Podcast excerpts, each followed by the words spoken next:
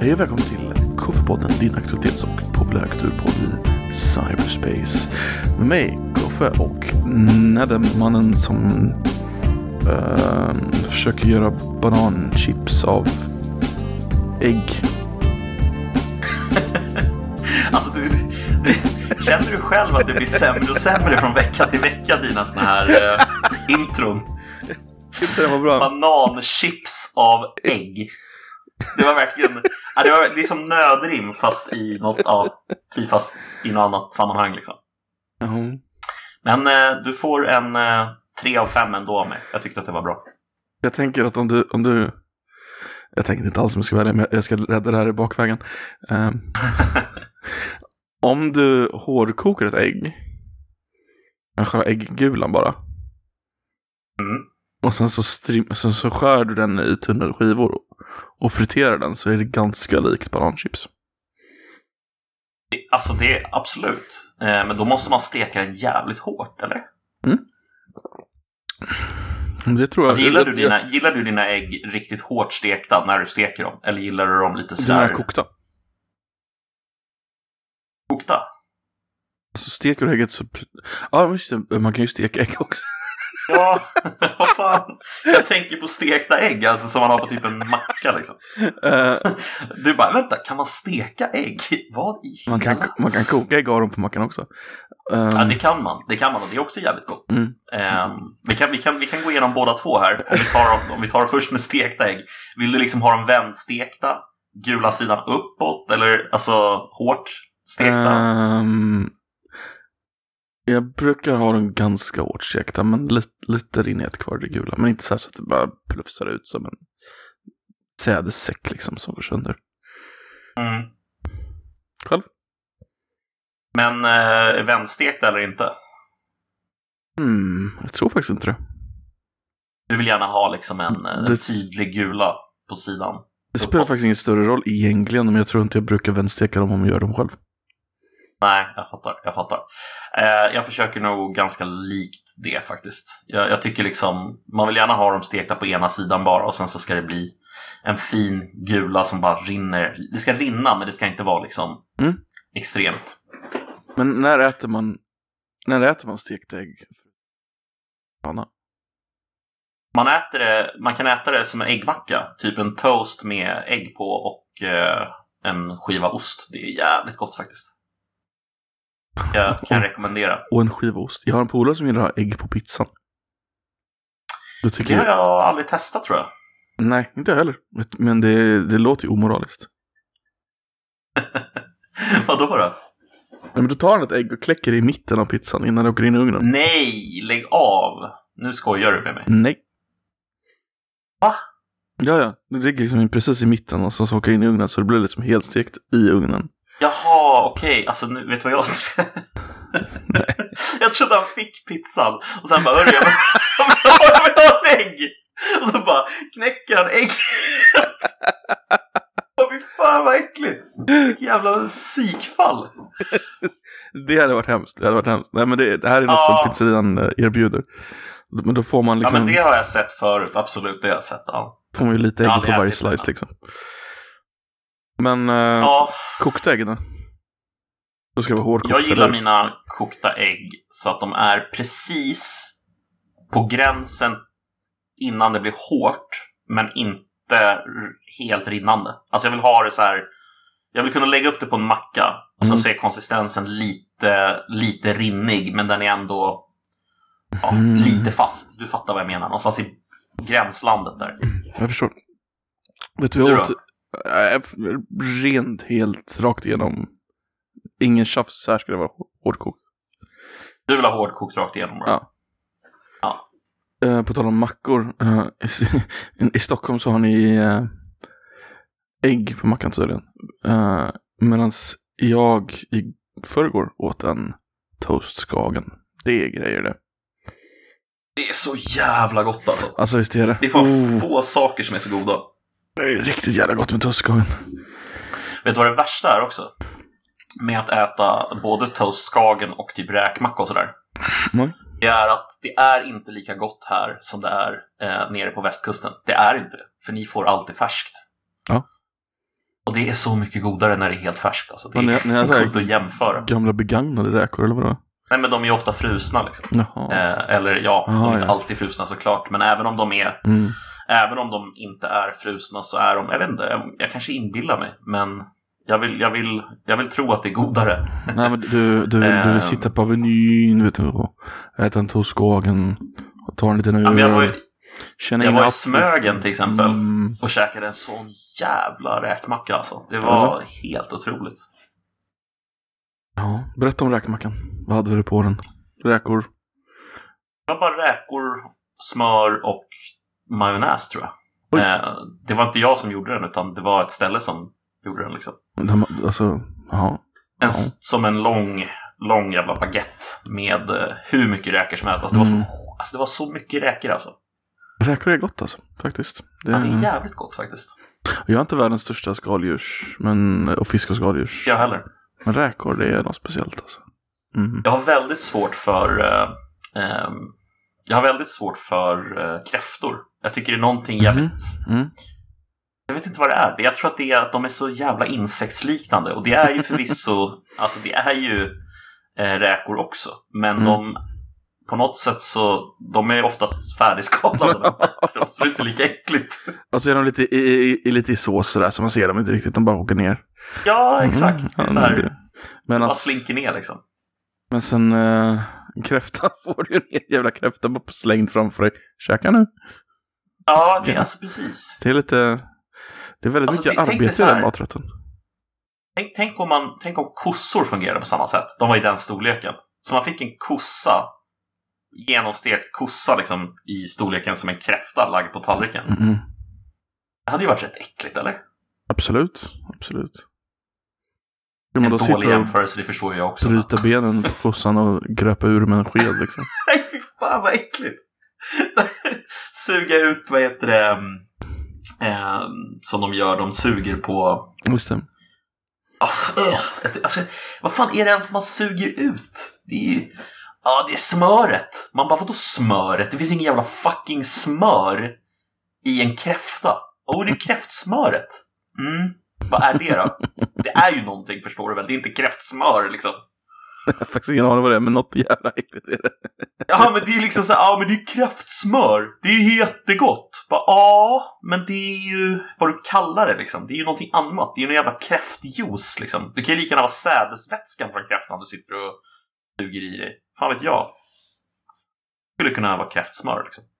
Kräftsmör kallas heptopankreas hos kräftor och är en gul, grynig, sammanhållen massa som sitter strax bakom huvudet av den kokta kräftan.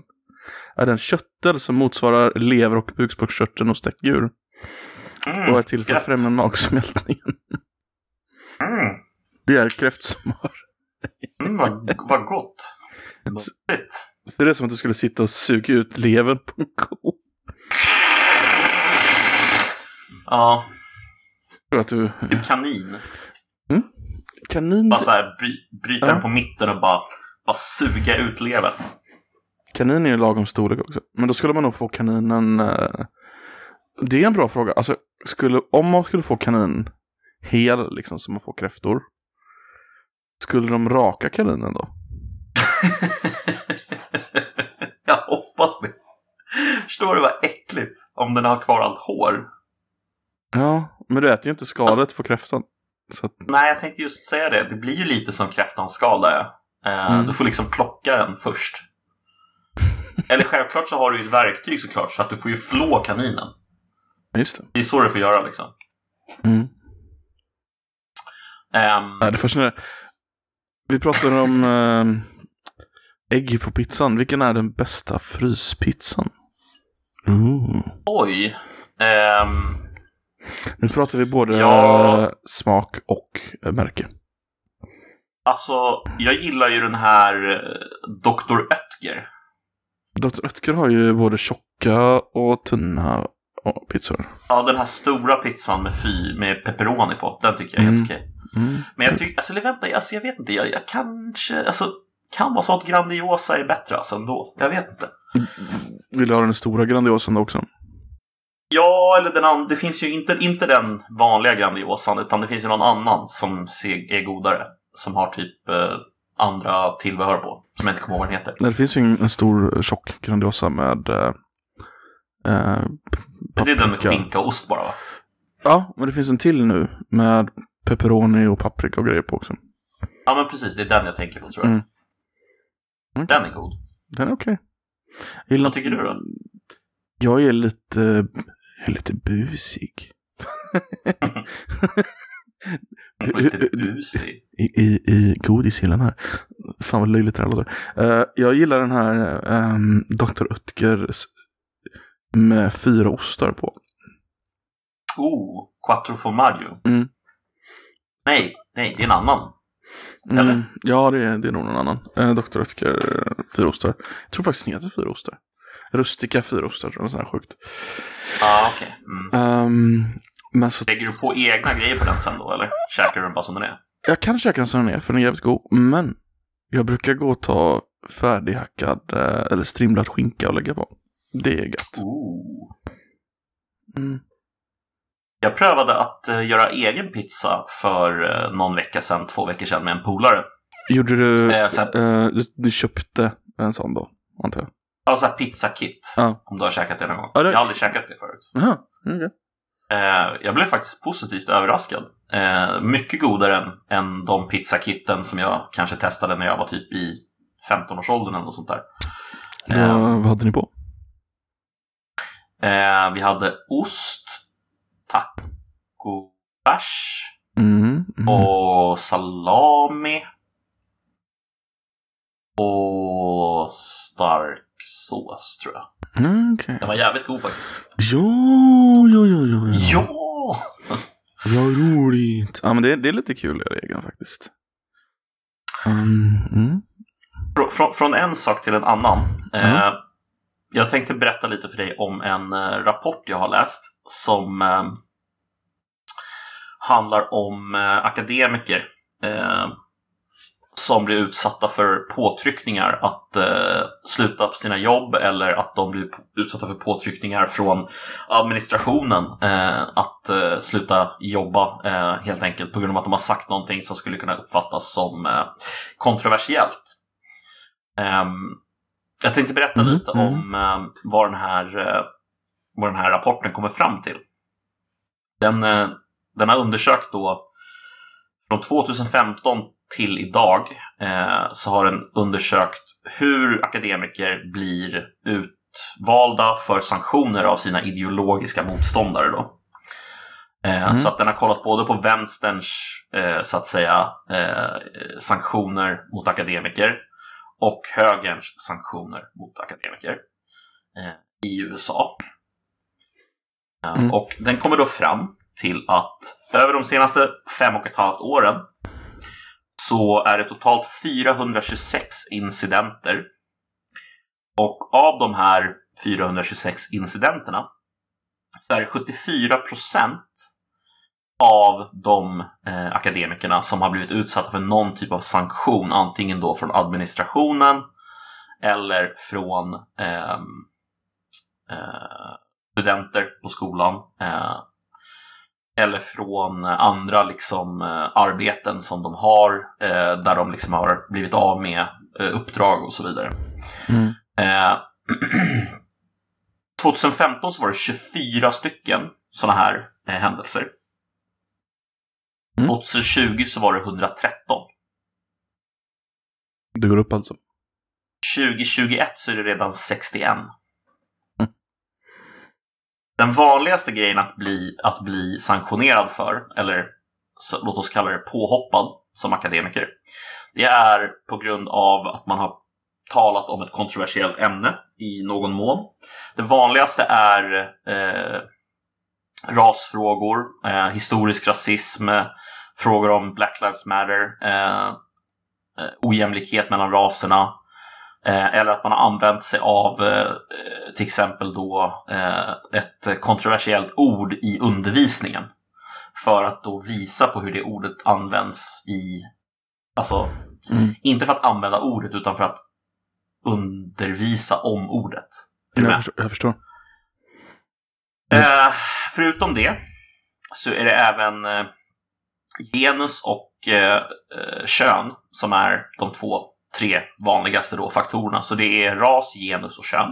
Det vanligaste var ju då ras, historisk mm. rasism och B L M. Och sen så var det efter det så var det ju då eh, genus och eh, kön som var den absolut vanligaste då formen av eh, anledning till att man eh, gick på då de här människorna, mm. akademikerna. I sextiotre procent av fallen så var det akademiker som hade en personlig åsikt eller liknande på ett kontroversiellt eh, socialt liksom, ämne. Eh, hälften av de här sakerna eller incidenterna eh, hände på grund av vad de forskade på. Så att hundrasex av incidenterna, tjugofem procent, handlade om vad de forskade på. Eh, det hand- och de primära ämnena där det här händer är juridik, politisk vetenskap, engelska, historia och filosofi. Och den primära, så att säga, eh, problemgruppen som står för majoriteten av dessa eh, eh, hat, eh, hat eh, kampanjer mot akademiker kommer då från vänstern, inte från högern. Eh, och det är primärt Eh, kandidat, alltså innan man har tagit sin kandidatexamen. Den summan där har gått upp exponentiellt typ de senaste fem åren. Eh, det är eleverna nästan som inte tagit sin kandidatexamen. Exakt, det mm. stämmer. Det är eleverna, ja. Så att de nya eleverna som kommer in, de, de tolererar inte att folk har andra åsikter än de själva då. Eh, Eller att man uttrycker sig på ett sätt som de då tycker är problematiskt. Och då går de direkt till rektor. Jag ska ta upp ett exempel sen. Mm. Som jag tycker är väldigt intressant. vad, eh, vad kan det vara för typ av sanktion? Ställ, ställ frågor, absolut. Ja. Avbryt mig. Vad kan det vara för typ av sanktion vi pratar om? Som du sagt sanktionerad väldigt ofta men inte riktigt vad det innebär. Eh, jag, jag tänkte ta det alldeles strax. Jag kommer okay, dit okay. om... Jag ska bara ta den här sista grejen här och säga sure. så här att det primärt då... Eh, akademiker som har blivit så att säga måltavla för de här sanktionerna, det är då primärt eh, vita män som eh, har så kallad tenure, vilket då i deras eh, värld är en eh, mer eller mindre det, det går inte att avsätta dig om du har tenure. Mm. Så att det blir andra sanktioner som blir aktuella för den gruppen då. Så att den största gruppen av de som har blivit utsatt är vita män som har tenure då. Mm. um, Och uh, ja, helt, helt enkelt jävligt skevt. Du, du frågade någonting som jag skulle komma till nu. Vad var det för någonting? Sorry. Vad är det för typ av um, uh, sanktioner de får då? Just det, det ska vi komma till. Vänta lite. Eh, här ska vi se. För det första så är det då eh, en utredan, utredning där de liksom går igenom vad är den här personen har sagt, eh, vad är den här personen har gjort. Eh, och då är det ofta såna här, eh, vad ska man kalla dem för, eh, H R-personer skulle man kunna kalla det för, som ofta har ett extra uppdrag som är typ så här diversity officer. Mm. Eh, den typen av liksom roll på skolan. Och då, den vanligaste är då termination. Eh, det vill säga avstängning. Du blir av med ditt jobb. Trots den att de har tenure? Eh, nej, alltså de som har tenure, de, blir, eh, de får ju en investigation bara mot sig. Mm. Eh, som primärt då handlar om att de ja, får höra att de har gjort fel och att de ska inte göra på det sättet och ni är så hemska och dåliga och sådär bla bla bla. Mm. Men eh, den stora gruppen, alltså det är ju, den största gruppen är ju vita män. Men de är ju fortfarande mindre än helheten, liksom, är du med? Ja. Det är fler som är en annan del av en annan grupp, liksom. Eh, nästa steg är då att man blir suspenderad. Det är eh, över hundra som har blivit, och det är också över hundra som har blivit eh, av med sitt jobb. Eh, nästa är att man tvingas säga upp sig. Eh, genom att man får eh, en, en sådan enorm liksom, backlash mot sig. Nästa är eh, censur i någon form. Alltså att man kontrollerar vad de får och inte får säga eh, inom ramen för sitt akademiska arbete. Nästa är att man blir av med en eh, akademisk titel. Eh, man blir nedflyttad till till exempel en lägre akademisk titel. Mm. Eh, och sist men inte minst så är träning en sån här vanlig, vanlig grej. Mm. Som man blir, du ska liksom diversitetstränas eller tränas mm. i hur man ger sig ungefär. Eh, men vad jag ville komma till var i alla fall att om man kollar på antalet incidenter per år så är det så här. Det finns fyra grupper då som primärt står för eh, de här incidenterna. Och det är då eh, akademiker själva. Det är eh, eh, så att säga eh, master- och eh, eh, doktorsstudenter, administratörer och eh, kandidatelever eh, mm. som går för en kandidat då. Eh, eller en undergraduate som det heter. Och om man kollar på de här så är det bara två stycken som utmärker sig. Om du får gissa av de fyra, vilka tror du det är som utmärker sig genom att ha en enorm, ett enormt uppsving under tjugonitton till tjugotjugo? Mm, det var nya studenter. Nya studenter, absolut. Men det är en till grupp. Um... Nej, det får du säga. Akademikerna själva. Det är lite oroväckande. Wow. Så att det Va, är vet alltså... man varför? Eller vad, vad beror det på? Ja, man kan, väl, man kan väl gissa sig till vad det beror på. Det här är min spekulation bara nu. Men min gissning är att eh, i mångt och mycket så är det ju de akademikerna som anmäler andra akademiker. Det är ju deras teoretiska ramverk som de här eh, kandidatstudenterna då eh, använder sig av när de oh, försöker cancella folk. Ja, ja, ja. Så att det är ju samma sak men uppifrån perspektivet. Hade inte de gjort det så hade ju säkert akademikerna själva som är av woke-sorten så att säga, de hade ju gjort det själva. Mm. Liksom. I see. Min, min poäng som jag vill göra med det här i alla fall är väl någonstans att Den här, det här påståendet som har funnits länge om att cancel culture är inte på riktigt, det är bara bullshit. Mm. Det måste ju ändå nu börja dö ut. Alltså det, det, här, det börjar nästan bli för liksom pajigt och låtsas som att det här inte är ett problem inom amerikanska universitet och högskolor. Alltså det, det är ju så uppenbart ett problem. När man kollar på den här, alltså jag ska skicka en bild faktiskt medan vi sitter och pratar här så får du se. Kolla på den här bilden. Och kolla på kandidatstudenterna. Det, det är grafer helt enkelt. Där man kan se att under graduate students så har det...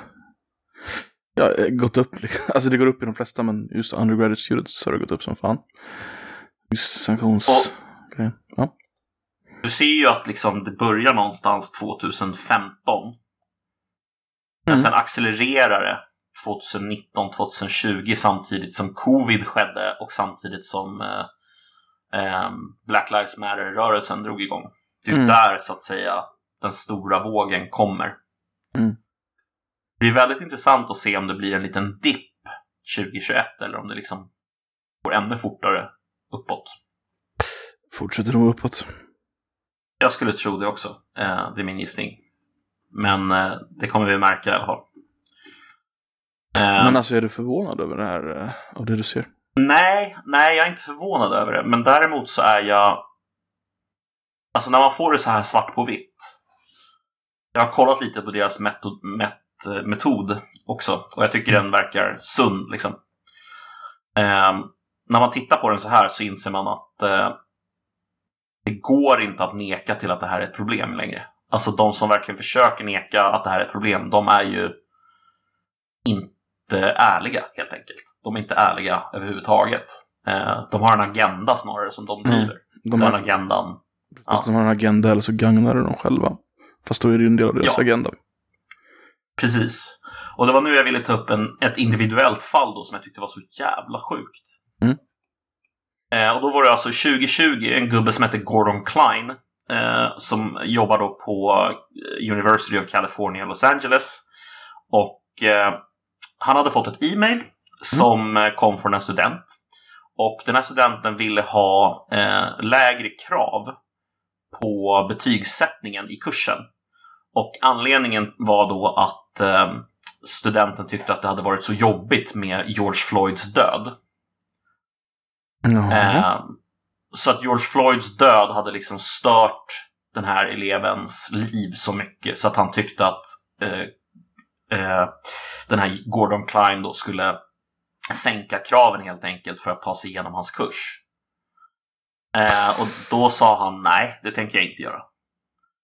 Nej. Eh, jag vad att... hände sen? Det där är ganska absurt. Jag antar att ingen annan i klassen fick lägre krav. Um... Nej, ingen fick det. Jag antar att killen eller tjejen var afroamerikan själv och ja, gick vidare till något högre instans och så fick läraren smäll på käften typ. Vad som hände är mm. att eh, kandidatstudenterna de eh, alltså samtliga kandidatstudenterna då... i den kursen? Nej, inte samtliga, men väldigt, väldigt många skapade mm. en sån här eh, alltså, ibland så hittar inte jag orden på svenska alltså. Eh, petition. Vad fan heter det på svenska? Petition? Petition, ja. Eh, begäran, ansökning, namnlista kanske? Namnlista. De skapade en namnlista mm. eh, på en hemsida då. Sån här petition-hemsida som finns. Som kom upp till tjugoett tusen tvåhundranitton signaturer. Som krävde att han skulle bli av med sitt jobb. Eh, som svar på det så rektorn för universitetet eh, anklagade då Gordon Klein för att ha a disregard of our core principles and engaging in an abuse of power. Oj då. Eh, University of California then placed Klein on administrative leave from campus and reassigned his courses. Tills den här hemsidan då som jag läser från Fire, som är då en akademiker det är akademiker då som har börjat granska det här mm. eh, skrev ett brev då till institutionen eh, vilket resulterade att han blev återinsatt på sin plats och sitt jobb. Mm. Eh, sen så dök han upp då på Fox News på Laura Ingrahams eh, program The Ingraham Angle för att försvara sig själv mm. eh, och berätta om sin situation då.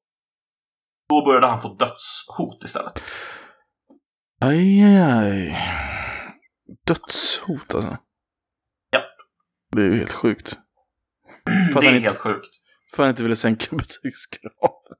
Ja.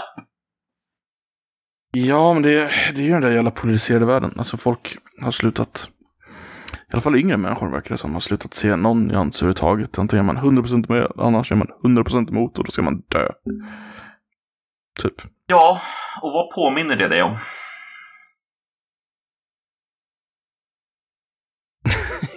Det här är inte vad du vill höra överhuvudtaget, men jag faktiskt påminner om just precis nu eh, eftersom det har varit elfte september. Det, det, det påminner om George Bush tal eh, either you're with us or you're uh, with the terrorists. Nej, det, men jag det... håller med dig, absolut. Ja, jag håller med dig. Jag tänkte väl i och för sig på eh, alltså fundamentalister, ja. Men eh, det funkar ju lika mycket åt andra hållet. För att alltså, jag menar, George Bush var ju i mångt och mycket lite ja, efterbliven. Men, eller efterbliven är fel ord, men ja. Hur som helst. Eh, vad jag försöker komma till är att det är väldigt religiöst beteende. Eh, fundamentalistiskt religiöst beteende och alltså maximalistiskt. Det är som du säger. This, eller my road, or the, eller hur fan går den? My way or the highway. My way or the highway, tack. Eh, jag vet inte, det är skrämmande bara. Eh, fan, det har ta vägen någonstans. Det är det. Alltså, nyanslöshet är väldigt oroväckande. Uh, vi kan ju påpeka att um, tenure-systemet kom ju faktiskt till för att motverka sånt där, i och med att folk skulle ha den akademiska friheten att utforska vad de ville. Och det, men, det, det är inte många som har tenure i U S A, det är väldigt få som har det. Men just de som har det ska ha det för att de ska ha den akademiska friheten att kunna forska någon sådana ord som kanske är kontroversiella men inte behöver oroa sig för backlashes, för att man anser att samhället mår bättre av att folk kan göra det. Eller man ansåg det fram till för två år sedan kanske. Ja, alltså det, det är en väldigt markant skillnad bara på fem sex år. Mm. Jag menar, det verkar ju ha liksom börjat spåra ur ordentligt med Donald Trumps eh, presidents... Eh, alltså när han blev vald till president. Som en slags motreaktion. Som, ja, som en slags motreaktion. Eh, och sen så har den motreaktionen i och med covid och eh, B L M och eh, George Floyd, så har den accelererat eh, ganska mm. ordentligt. Alltså det är väldigt likt, det är väldigt mycket kulturrevolutionen i Kina över också. Alltså hela den här liksom att döma ut människor i publika forum som eh, icke-troende liksom, otrogna. Mm. Um, lite so- inte, Sovjet... det... Ja, precis. Nej, säg. Eller lite Sovjetunionen liksom. Peka, ja, precis. Peka ut dem. Peka ut någon annan innan de pekar ut dig. Ja, och där kommer man till, väl till den här Kafka, eh, Kafka-fällan som de alltid drar, att du kan ju inte ha sagt så här om du inte tycker så här. Du måste ju vara rasist om du har sagt så här. Mm, precis. Eller om du har agerat på det här sättet. För att om du inte var det så skulle du inte ha agerat så. Du kan liksom inte vinna. Det är så här. Det är bara, ja, antingen så är du det för att du Tycker, tycker fel, eller så är du det för att du inte uttalade ditt motstånd liksom. Ja. Ja, jag vet inte. Nej. Hur som helst, slutsatsen verkar i alla fall vara att eh, akademisk frihet eh, är under attack i U S A. Och eh, det är ett stort jävla problem. Och jag tror att vi har begynnelsen till samma problem här i Sverige faktiskt. Mm, ja. Vad hette han forskaren som var med i, i tv för några år sedan, och sen motfrågan han fick, jag kommer inte exakt ihåg vad han hade, han, han visade någon rapport och, och någonting om att jag tror det var invandrare begjorde med brotten och sådär. Joakim Ruist. Ja, och så var motfrågan var liksom från tv-reporten, men vem, vem gagnar det att du tar upp den här faktan liksom? Just det. Mm. Ja, just det. Shit, vad sjukt det var. Mm. Alltså just att det var liksom, hon gick liksom till frågan om diskursen. Det var liksom hennes, ja, men vad hände med diskursen om, men vi vad, vad, om var det, vad, var den, vad var det han tog upp? Det var om vad invandringen kostade Sverige, så var det, Flykting, så var det. Flyktingar specifikt. mm. Det var netto minus, eh, vill jag minnas. Jag tror att, vad sa du? Det var, det var inte, vi gick inte plus på det, vill jag minnas. Nej, nej, det var en enorm eh, förlustaffär. Ganska stor förlustaffär i det fallet. Jag tror att eh, varje flykting kostade enligt hans beräkningar minst åttio tusen kronor eh, om året då. Eh, nice. Alltså i netto minus förlust då. Eh, utslaget över alla flyktingar. mm, trevligt. Ja, och sen så blir det ju värre om man räknar med andra mått och sådär. Eh, som till exempel, eh, ja. ja, massa andra saker. Men... Eh, Um, det var någonting jag ville komma till, och det var att i Sverige så har vi ju en överideologi uh, som alla måste förhålla sig till oavsett uh, vem eller vad de jobbar med inom uh, akademin. Och den är genusvetenskap. Mm, fair enough. Yeah, sure. Därför att nu har det kommit en rapport, tjugonitton var det här, som säger att det räcker inte med att ha ett jämställdhetsperspektiv i forskning. Man måste integrera genusvetenskapliga perspektiv i sin forskning. Mm. Det vill säga, genusforskningen är någon slags ideologi som alla andra forskare ska förhålla sig till.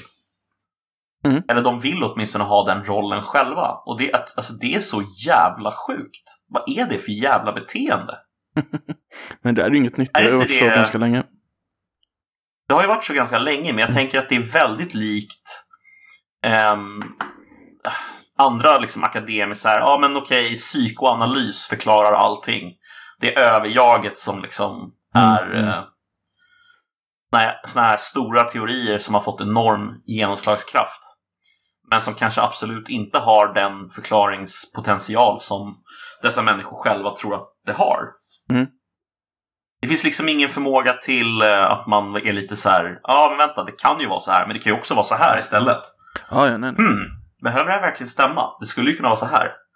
Nej, man vet att det är så här. Det är bara, det är bara klart liksom. Ja, det, är, det är intressant att gå in i en, uh, en forskningsstudie med vissa företag- antaganden i förväg sådär, vilket man numera då tvingas till. Ja, det verkar ju så. Det är lite som um, i Mellanöstern, när du forskar där så får du ingenting uh, gå emot uh, Koranen. Nej, just det. Så du kan inte hitta forskningsgrejer som går emot Koranen där. Det är samma sak här, du kan inte hitta forskningsgrejer som går emot äh, ja, Gudrun Schyman. För att person- Nej, jag tänker, personifiera det. Jag tänker den här jämställdhetsparadoxen är väl kanske det mest ex- extrema exemplet på Vad någonting på som verkligen, verkligen hatas av genusmänniskorna. Ja, men det är den här alltså, som jag inte tänker, jag tänker inte säga att jag vet att den stämmer. Tvärtom, jag tänker säga att det är bara en annan teori som, som mm. är intressant att liksom förhålla sig till. Men den går ju då ut på att eh, ju mer jämställt ett samhälle är, ju mer sannolikt är det att utfallet i vad kvinnor och män väljer för typ av yrken kommer vara eh, könsstereotypt. Det vill säga, i Sverige som är ett väldigt jämställt samhälle så kommer fler kvinnor att välja att bli sjuksköterskor än i ett samhälle som mm. Indien som är mindre jämställt. Um, och att i de mest jämställda länderna så är skillnaden mellan yrken baserat på kön som störst. Mm. Um, det, är, alltså, det är en intressant hypotes. Jag har ingen aning, det finns ju en massa andra faktorer som man måste ta, ta hänsyn till, absolut, som ekonomi och så vidare och så vidare. Så att jag köper inte den teorin rakt av så bara, men jag säger att det är också en intressant aspekt man kan fundera på. Alltså mm. i relation till den här frågan. Men hur uh, om man då skulle vara genus expert, teoretiker, praktikant. Mm. Var, varför skulle man inte kunna använda var, alltså, den slår emot dens ideologi i så fall, f- för att då kan man inte argumentera för mer jämställdhet. Är det ja, det, det, problemet, så, eller? Jag förstår problemet så, så uppstår det eftersom det tyder ju på att ju mer jämställt ett samhälle blir, desto större utfall får du för de, så att säga, biologiska skillnaderna som existerar på gruppnivå mellan män och kvinnor. Okay. Det är det som är mm. teorin då, att det ger utslag för de biologiska temperamentella temperamentsskillnaderna skulle man kunna säga mellan män och kvinnor på gruppnivå. Gruppnivå. Mm.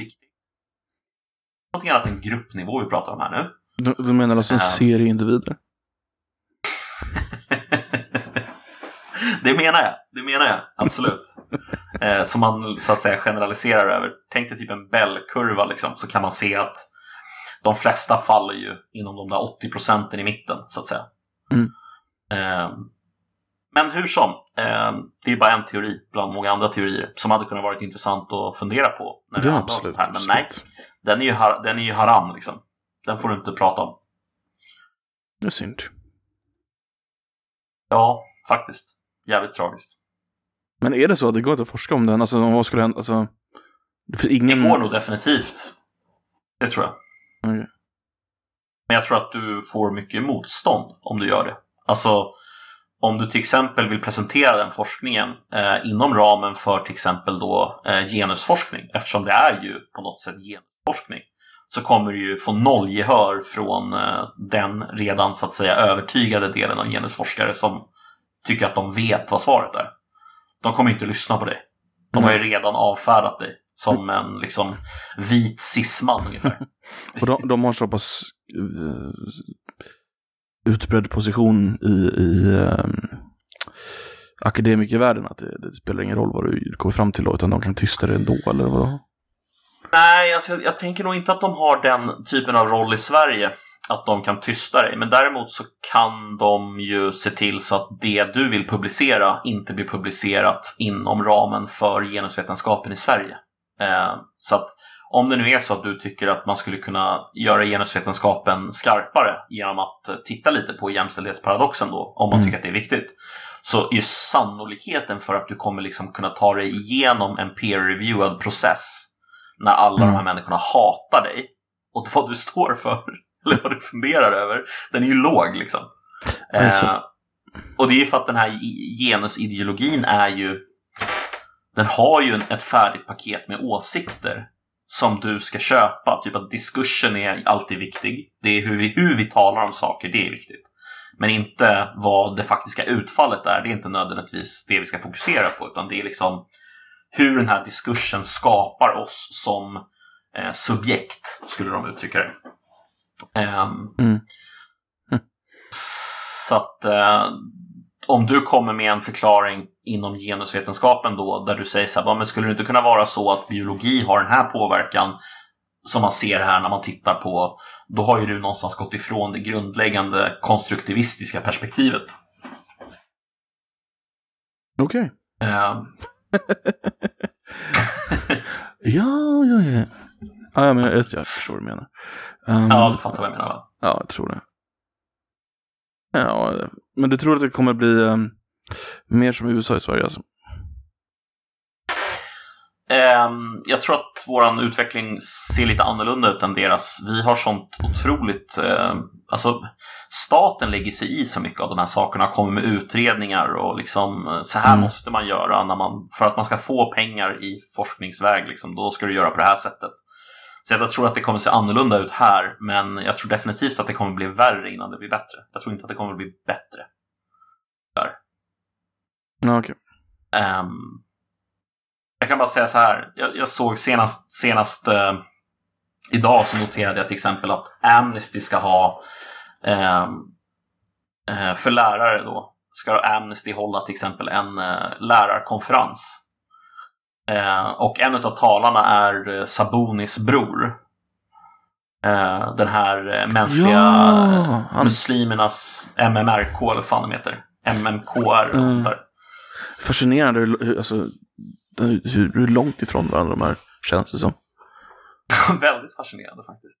eh, Men det, det jag tänker på där är egentligen att det är så tydligt, alltså åt vilket håll vindarna blåser inom officiella sammanhang. Alltså till exempel då Amnesty, att de liksom har en sån kille som föreläsare och han ska föreläsa om kritisk rasteori, men det står inte rakt ut att det är kritisk rasteori, men när man läser så ser man mm. att det är ju kritisk rasteori liksom. eh, Så att jag vet inte, vinnarna blåser väl åt det hållet i alla fall, tycker du inte? Jo, det, det gör det nog. Jag tror, jag tror de blåser snabbare i U S A än Sverige. Det tror jag också, absolut. Kit... Lite otäckt. Kitimba Sabuni. Ja. Ja. Han gjorde ju en dokumentärfilm som heter Raskortet för massa år sedan. Mm. Gissa vilka som betalade ja. den. Eh, staten. Ja, Sveriges Television. Såklart. Givetvis. Uh, oh. Ja, men det var väl ungefär det jag hade att säga om det. That's it on that. It's about That's to get worse. Ja, typ. Mm. Tänker om eh, vem, tro, vem tror du moderaten är? Vilken moderat? Vilken moderat? Det är det jag säger.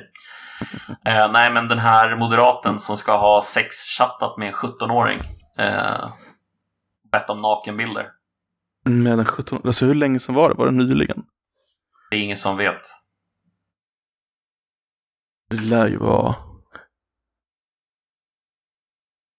Reinfeldt. Nej, jag tror inte det är Reinfeldt. Han känns inte som person. Gustav Reinfeldt. Ja, just det, Gustav Reinfeldt. Eh, eller eh, Helikoptermannen. Helikoptermannen? Ja, ja, Anders Borg. Ja. Ja, ja, ja, ja. Alltså jag tror inte heller. Uh, det finns, många tror ju att det är Hanif Bali. Mm. Ja, det verkar ju vara den vanligaste gissningen. Jag har ju följt eh, Flashback-tråden lite om det här. Mm. Och eh, bevisen som har presenterats så här långt är ju, han har inte twittrat på fem dagar. Mm. Eh, och även, jag känner en kille som sa att det var han. Um, och det andra beviset som har presenterats mot att det är Hanif Bali, det är, det kan inte vara han, han är för smart. Okay. Så att jag kan säga så här, alltså tråden innehåller ingenting av värde. Noll, alltså nada, ingenting. um, Jag håller väl i och för sig med om att det börjar bli lite konstigt att han inte har twittrat, med tanke på hur många som har liksom, det har, det har ju liksom trendat på Twitter i flera dagar. Så tyder väl det på att han inte har twittrat om det, kan ju tyda på att det är han liksom. eh, Men eh, ja, jag vet inte. Va, vad tror du? Eh, jag försöker komma på namnet på den här väldigt unga kvinnliga moderat. Eh, Ida Drugge, jag tror hon var. Hon är ganska, hon är trettio ja. nu. Jag har ingen aning faktiskt. Hon är trettio. Eh, hon, eh, det finns ett klipp på YouTube när hon sitter och intervjuar Hanif Bali. Ja, men vi har känt varandra så länge nu, bla bla bla. Ja, och sen, ja, vi kände varandra även när du gick i gymnasiet. Ja, du försökte ju ragga på mig då, säger hon. Mm. Mm. Vilket, vilket är lite kul. Det klippet är flera mm. år gammalt, men det visar han är han är han är men... äldre. Han hade gått ut gymnasiet, så han, så det är inte så farligt, ja. men men ändå man vill inte göra bla bla bla. Så han, han skämtade bort det i klippet, men han är ändå visar väl på någonting. Ja, någonting säger det väl. Det gör det väl. Jag gillar ja. gymnasiet tjejer. Ja, ja, precis. Um, det som är mest annars, det klippet såg jag på, på Instagram och så, och så det som annars talar mest om att han inte har twittrat, för han twittrar ju fan hela tiden annars. Jo, precis, han gör ju det. Så han har ingen poäng då. Hade det inte, hade det, nu kanske inte är han, och ska inte, kan inte fälla han i onödan eller i förväg. Nej. Eller, ja. Men hade det inte varit han, hypotetiskt sett, att vi lever i den, ja, du fattar. Då hade, då känns ju som man hade en känsla av vad han gjort innan, att han skulle sitta på Twitter och bara det är bara mig det som jävlas moderater, det är säkert bara någon liten lokal moderat, alla vi riksdagsmoderater är fantastiska, och typ raljerat mot media typ, och varit D N vill bara mörda mig för jag spelar Call of Duty typ, eller något sådär. Ja, det, det är nog inte omöjligt att han hade gjort det. eh, Samtidigt kan man ju tänka sig att om det nu var så att det inte är han, att han liksom väntar in alla hemska reaktioner för att göra en grej av det. Mm. Nu tror jag att det är ännu mer osannolikt dock. Alltså det mest sannolika just nu är väl att, eh, att han inte har twittrat för att det är han som utreds liksom. Men mm. jag vet. Who knows? Det ska bli jävligt intressant och spännande i alla fall att se vad som kommer ut ur det där. Och vad det är för typ av anklagelse, om det är mot honom. Ja, men alltså det är sexchattat med sjutton-åring. Det blir ett nakenbilder med sjutton-åring. Ja, det är det som påstås, ja. Precis. Ja, ja. Så vi får väl se. Det är, är det så, så är det ju väldigt graverande. Det kan man ju lugnt säga. Ja, ja, absolut. Men det måste ju vara någon riksdagskändis, eller? Så det måste ju vara någon... Jag tror det. Det kan inte vara någon lite skit, liksom. I och med att det är så stora skriverier. Ja, alltså med tanke på att både Aftonbladet och Expressen har, har tagit upp det, så känns det ju som det. Men eh, jag vet inte. Mm. Men de vet ju säkert. De säger bara inte vem det är. Ja, de vet ju vem det är. Mm. Aftonbladet och Expressen, ja. Precis. Så är det ju. Eh, och det här svaret som den här moderaten hade gett var ju typ så här, jag vet inte vad ni snackar om överhuvudtaget, ungefär. Mhm. Så att, ja, jag vet inte. Det, det, det ska bli väldigt intressant. Det är spännande. Vem är det? Vem är det? Vem är det? Vem vill det? Men det är ju bara spännande för att Hanif Bali är en av de potentiella... Alltså det är bara därför det är spännande. Skulle, alltså hade det varit partiledaren så hade det varit ännu mer spännande. Jo, alltså absolut. Jo, det har du ju rätt i. Självklart. Men det tror inte det är. Nej, och det tror jag inte. Den sannolikheten är väl väldigt låg liksom. Det var han eh, Lars Bäckman kanske. Om du känner till honom. uh, Uppfiska minnet. Uh, nej, där har du en riktig vevare av rang alltså. En riktig uh, galenpanna. Um, okay. Det är väl han och Ubbhult på Twitter som är de två största pajaserna från Moderaterna. Uh, förutom då han, ifall man ska kalla honom för pajas eller uppviglare, eller jag vet inte vad man vill kalla honom för. Jag tycker ju att han har gjort ett fantastiskt jobb med att reta gallfeber på vänstern ibland, som har ju varit magiskt att se. Mm. Uh, det har varit kul att någon har gjort det. Ja, det har varit kul att någon har gjort det, precis. Uh, men, uh, ja, har han gjort det här så är han ju liksom, ja, då är han ju körd. Så är det ju bara. Ja, han har haft många, många problem mot sig. Uh, ja, det blir lite tufft. Uh, men han är ju ändå, han är ändå lite ungdoms... Alltså... Ungdomsko... Alltså det är ju mot den, de, den åldern han riktar sig mot liksom. Absolut. Så, så han har ju, alltså, han har ju sin jävla Discord och allting liksom. Sans of Bali och det där, ja. Uh, just det. Sen är det nog inte svårt för han att få, få kontakt Nej. med sjutton-åringar. Så är det nog. Men du, måste, be, du måste skicka en nakenbild för att bevisa att du ska vara med i Sons of Bali. Ja. Nej, det, det, blir, det blir spännande det här i alla fall. Att se var, mm. var det landar någonstans. Jag tänker på han, det bör ju komma en upplösning den här veckan, gissar jag på. Men. Ja, vi får hoppas.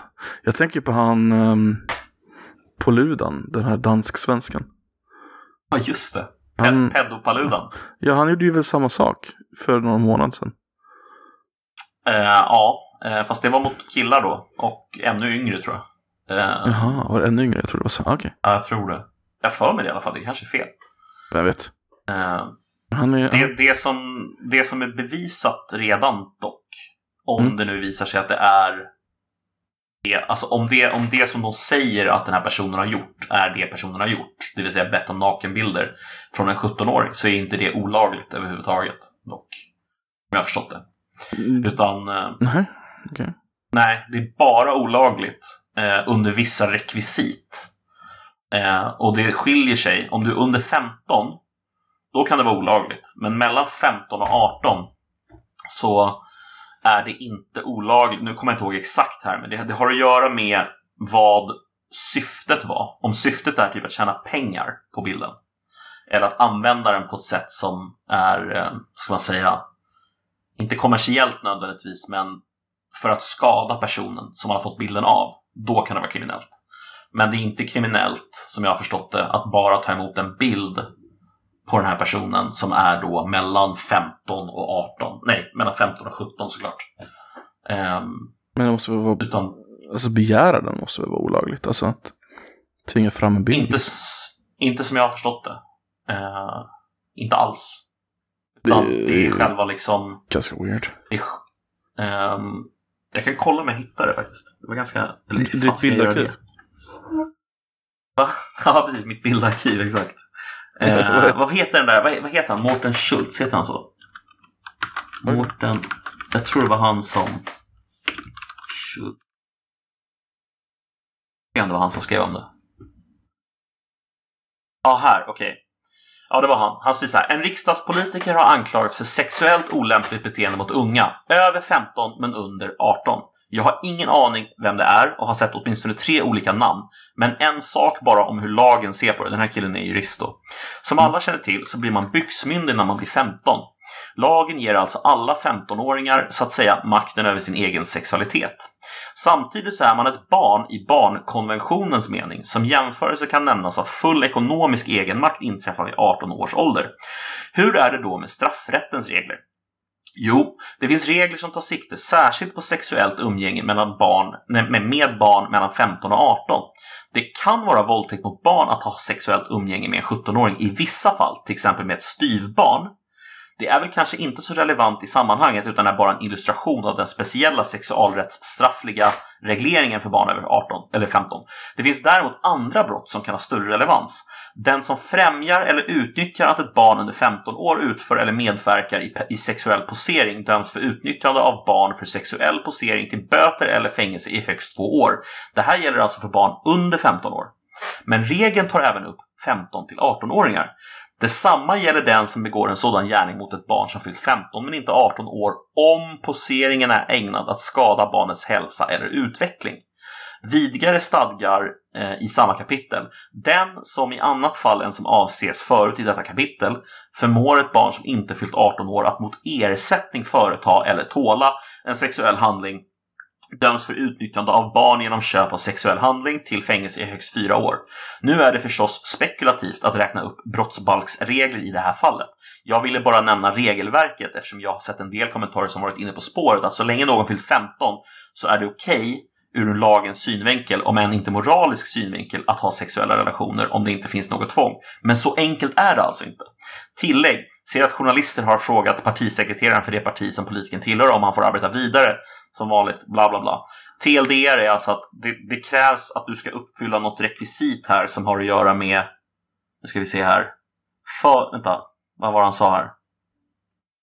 Om poseringen är ägnad att skada barnets hälsa eller utveckling. Vad det exakt innebär är ju vad som är liksom kärnan i om det är olagligt eller inte, som jag förstått det. Um, okay. Sen vad fan det innebär har jag ingen aning om. Alltså juridik är så jävla hemskt på det sättet alltså.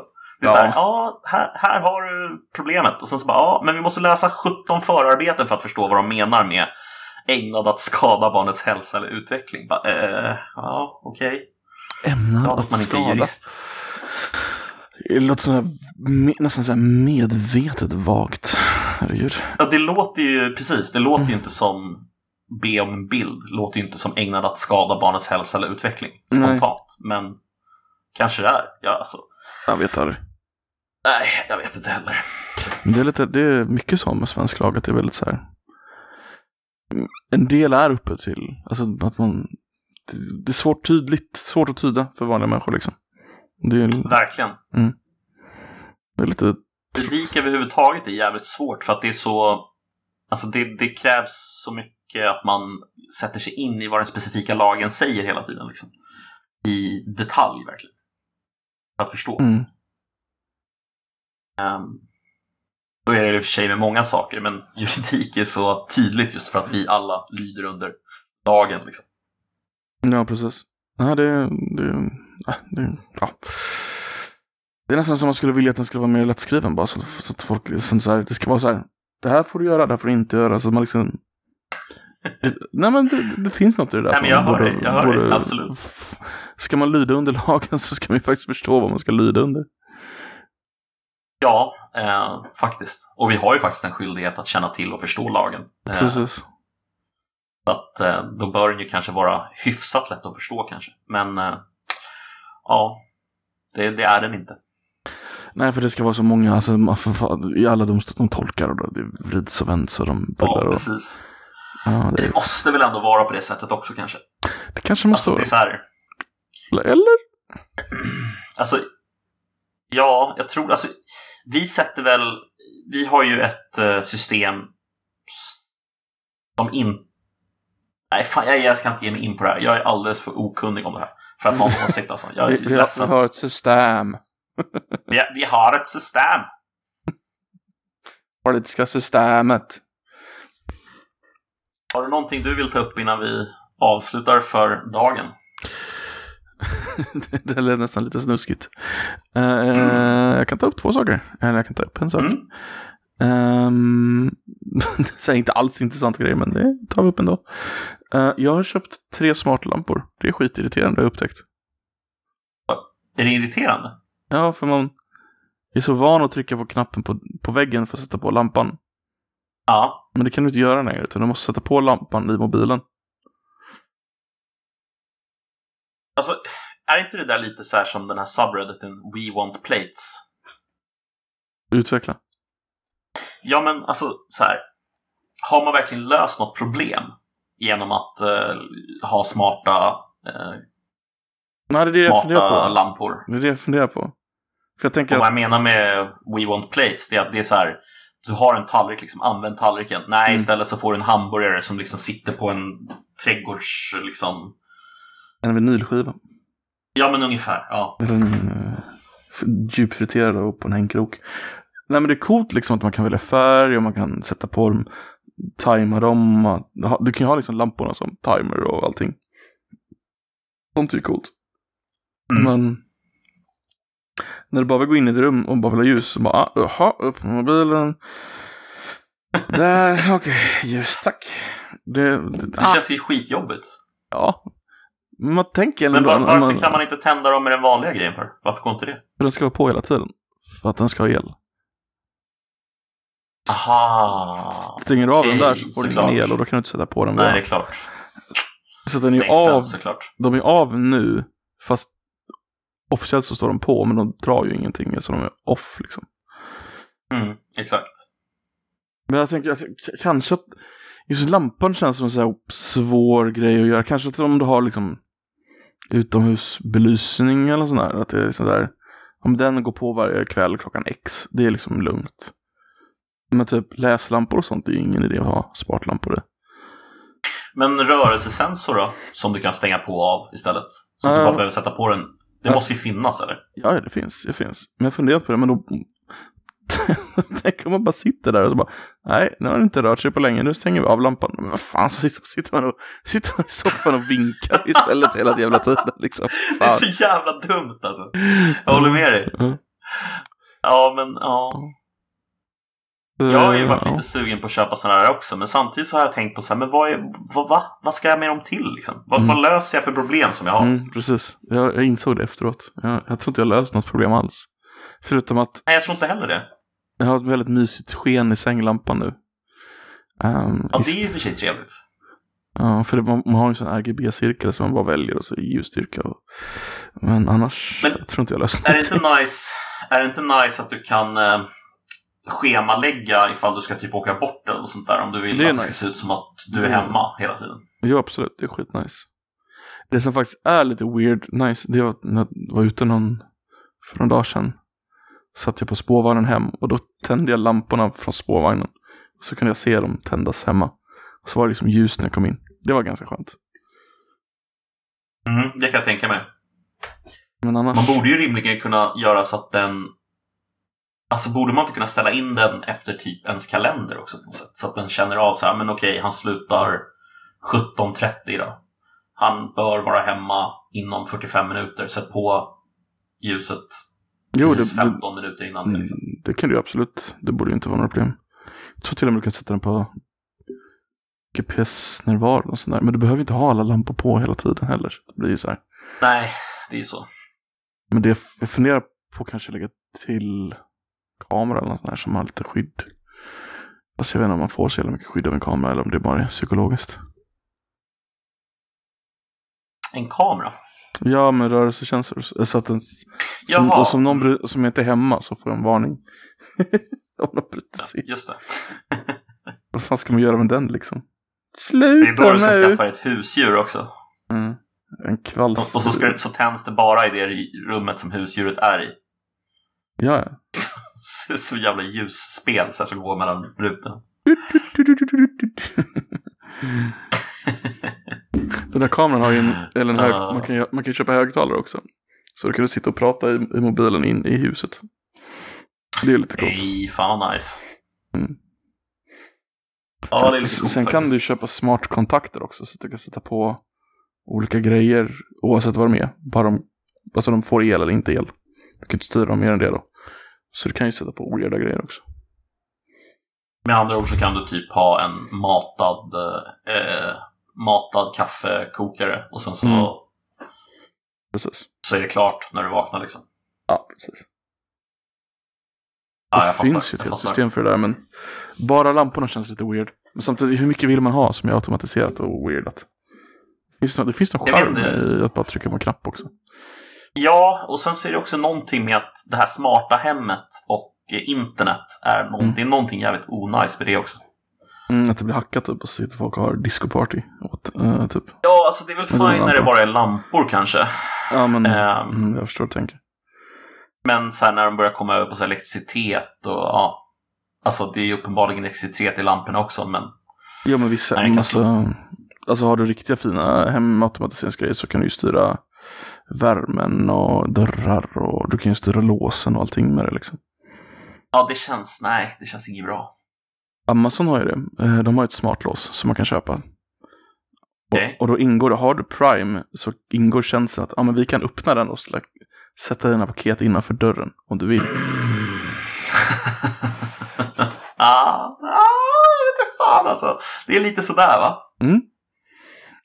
Men eh, det är tydligen populärt. Uh, I och med att det är så många är por- porch thieves i U S A.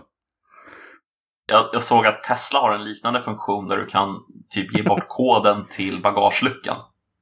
Bagageluckan? Uh, så kan du, ja, alltså du kan ha din bagagelucka är så att säga en, uh, ja, en koffert för uh, paket. Så att du kan liksom mm. få Amazon kan leverera direkt till din Tesla och sen så har de koden till bagageluckan och sen så har de bara lagt den där.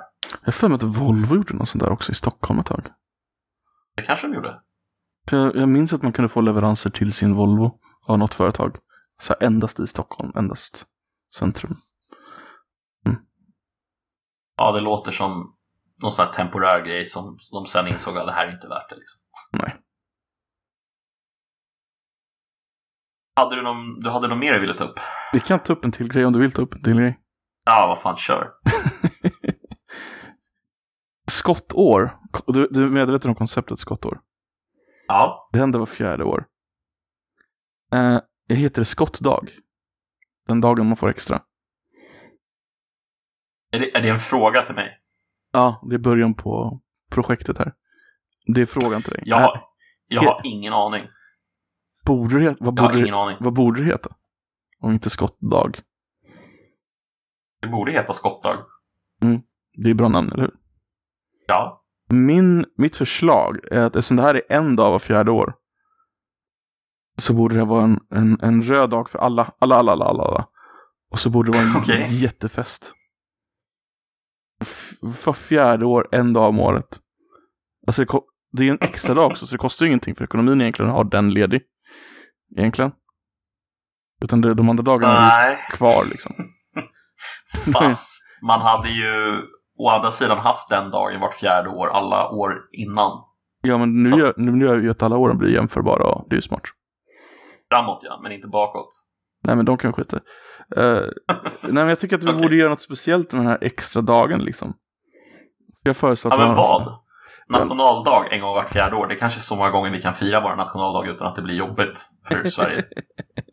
Då måste vi komma på en anledning att flytta, ha den på tjugonionde februari. Schrödingers nationaldag. Ah, det, det, det är lite smart.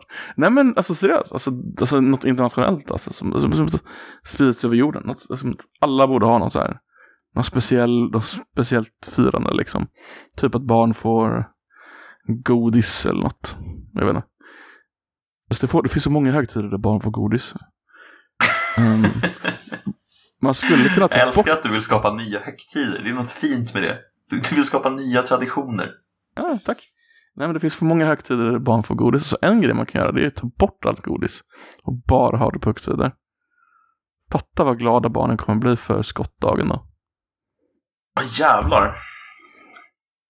Eller, kanske... Eller ja. Man får bara cykla med sin cykel då. Annars får man inte cykla. Ja, annars får man inte cykla alls. Nej, det är olagligt. Jag, jag, jag tänkte att det skulle vara bara cykla var tillåtet den dagen. Men du tänker hela vägen tvärtom. Att du får inte... Ja, jag tänker tvärtom. Inte bara då du får cykla. Men vänta, vänta, vänta, vänta, vänta. Är inte det här ett väldigt bra scenario för din typiska purge-idé? Ja, du menar att vi ska ha en purge för fjärde år istället? Ja. Ja. För... För en gång skulle sitta jag och försöka komma på något fint. Och du bara, nej vi kan ju mörda varandra istället. Ja men vad fan, du har ju förstört mig. Det är ju fan du som har förstört mig med alla de jävla sjuka idéerna så här, ja, men vad sägs om att vi uh, har en purge kanske? Det, det vore ju kul. Ja, ja, ja, ja det vore ju, nej, nej. Ja, om du insisterar. Om du insisterar. Eh uh, Och med de orden så tror jag att vi får tacka för Kofferpodden den här veckan. Jag vill att folk eh, skriver in och eh, kommer på idéer vad vi kan göra på skottdagen. Det vill jag också se. Det, det kan bli väldigt intressanta idéer. Eh, så tack för att ni har lyssnat på Kofferpodden. Eh, det har varit ett nöje att spela in som alltid. Och jag hoppas att ni tycker att avsnittet har varit intressant. Eh, tack för mig och... Tack för mig. Ha det bra.